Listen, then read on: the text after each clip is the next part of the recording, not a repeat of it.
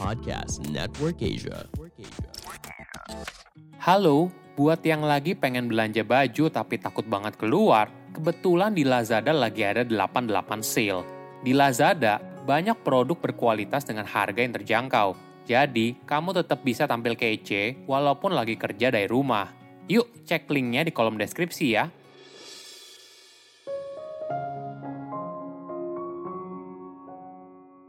Ketika berusia 20-an, gunakan waktu ini sebaik-baiknya untuk menyusun apa yang kamu inginkan dalam hidup. Halo semuanya, nama saya Michael. Selamat datang di podcast saya, Sikutu Buku. Kali ini saya akan bahas buku Defining Decade karya Mac J. Sebagai informasi, podcast Sikutu Buku sekarang bergabung dengan Podcast Network Asia dan Podmetrics loh. Sebelum kita mulai, buat kalian yang mau support podcast ini agar terus berkarya, caranya gampang banget. Kalian cukup klik follow. Dukungan kalian membantu banget supaya kita bisa rutin posting dan bersama-sama belajar di podcast ini. Buku ini membahas kenapa umur 20-an sangat penting dalam hidup seseorang. Sebagai psikolog, Mac banyak menemukan orang di umur 30 dan 40-an merasa kehilangan arah karena mereka tidak punya visi yang jelas ketika berumur 20-an. Visi di sini maksudnya tujuan apa yang ingin mereka capai dalam hidup. Jika mereka mampu menemukan kejelasan ketika umur mereka masih 20-an, maka hal ini akan sangat membantu hidup mereka saat berumur 30 dan 40-an.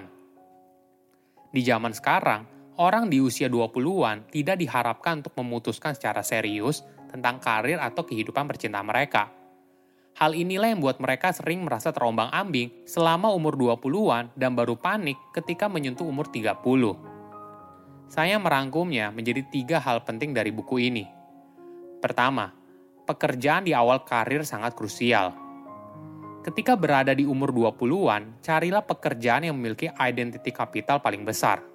Sebagai informasi, identity capital adalah gabungan dari aset pribadi yang dikumpulkan dalam waktu yang lama.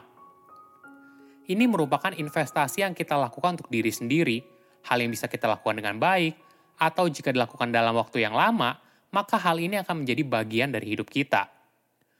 Identity capital dapat berupa sesuatu yang tertulis dalam CV, misalnya gelar pendidikan, pengalaman kerja, hasil tes kompetensi, dan sebagainya. Bukan hanya itu, identity capital kita yang lain sifatnya bisa lebih personal, seperti bagaimana cara kita berbicara, dari mana kita berasal, bagaimana cara kita menyelesaikan masalah, atau bagaimana penampilan kita. Untuk yang sifatnya personal, hal ini bisa kamu dapatkan ketika kamu terpapar pada pengalaman dan kesempatan yang baru. Ini merupakan pola pikir yang penting. Apabila kamu mencari pekerjaan, carilah pekerjaan dengan identity capital yang tinggi bukan hanya yang memberikan gaji paling besar. Ada dua alasan. Pertama, pekerjaan di awal karir sangat berpengaruh pada perkembangan karirmu ke depan. Sebagai informasi, 2 per 3 dari pertumbuhan upah seumur hidup terjadi dalam 10 tahun pertama berkarir. Menurut Biro Sensus Amerika Serikat, rata-rata orang mencapai gaji puncaknya di usia 40-an jadi, mereka yang terlambat berkembang mungkin tidak akan pernah bisa mengejar mereka yang mulai lebih awal. Hal ini yang membuat mereka merasa tertinggal dan dikucilkan ketika berusia 30-an dan 40-an. Kedua, saat kamu sudah lebih tua, maka kemungkinan kamu sudah punya keluarga dan cicilan rumah. Ini yang membuat orang yang berumur 30-an dan 40-an kurang fleksibel. Mereka akan kesulitan untuk mengambil pendidikan yang lebih tinggi atau pindah ke negara lain demi mengejar pekerjaan yang lebih baik. Kemampuan finansial yang terbatas membuat mereka sulit menyisihkan uang untuk membayar biaya pendidikan yang lebih tinggi.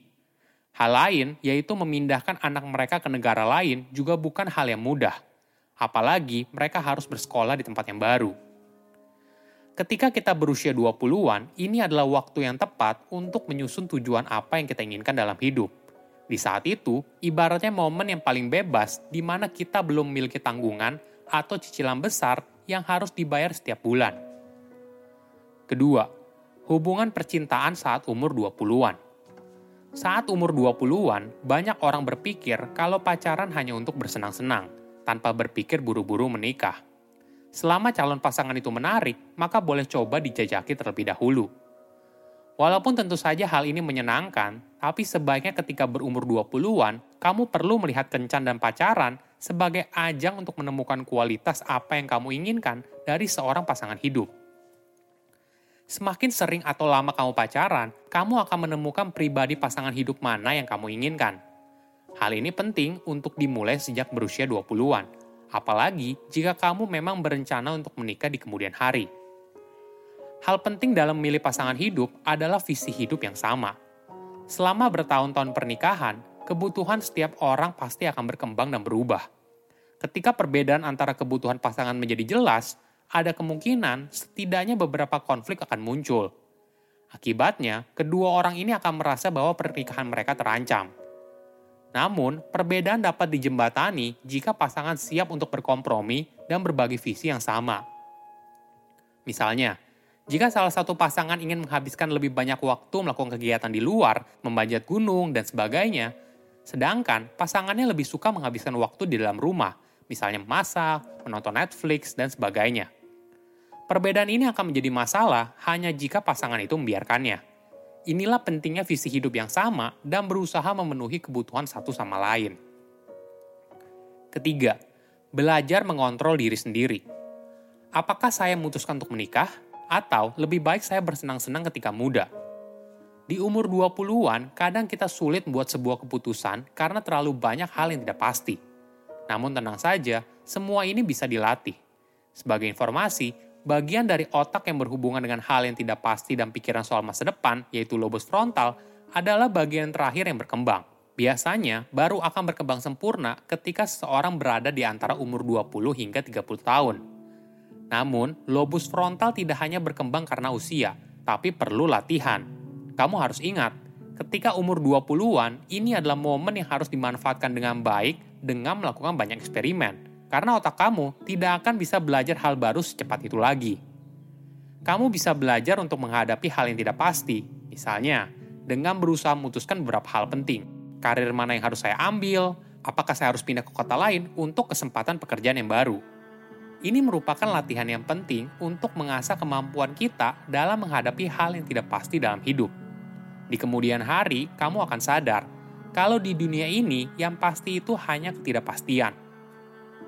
Apakah kamu pernah merasa banyak emosi negatif seperti rendahnya percaya diri atau takut gagal?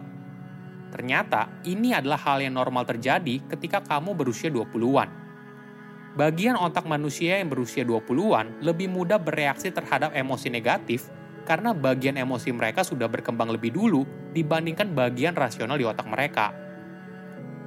Walaupun ini adalah hal yang normal, namun kamu bisa belajar untuk menyadari perasaan yang muncul dan berusaha untuk mengontrolnya. Kemampuan ini sangat penting dan membantu hidupmu ketika berusia 30-an dan 40-an. Sebagai gambaran, orang yang mampu mengontrol emosinya dengan baik ternyata memiliki tingkat kepuasan hidup dan hubungan percintaan yang lebih baik. Nah, bagaimana cara kamu mengatur emosi negatif yang muncul? Saran sederhana yaitu dengan melatih dirimu untuk menyadari setiap kali emosi negatif muncul dan melakukan cek fakta apakah seburuk yang emosi negatifmu sampaikan atau tidak. Biasanya, apa yang kita pikirkan tidak lebih buruk daripada kenyataan sebenarnya. Usia 20-an merupakan periode penentu ketika kamu dewasa Gunakan periode ini untuk menentukan visi dan tujuan yang kamu inginkan dalam hidup. Saya undur diri, jangan lupa follow podcast Sikutu Buku. Bye-bye. Pandangan dan opini yang disampaikan oleh kreator podcast, host, dan tamu tidak mencerminkan kebijakan resmi dan bagian dari podcast Network Asia. Setiap konten yang disampaikan mereka di dalam podcast adalah opini mereka sendiri dan tidak bermaksud untuk merugikan agama, grup etnik, perkumpulan, organisasi, perusahaan, perorangan, atau siapa pun dan apa pun.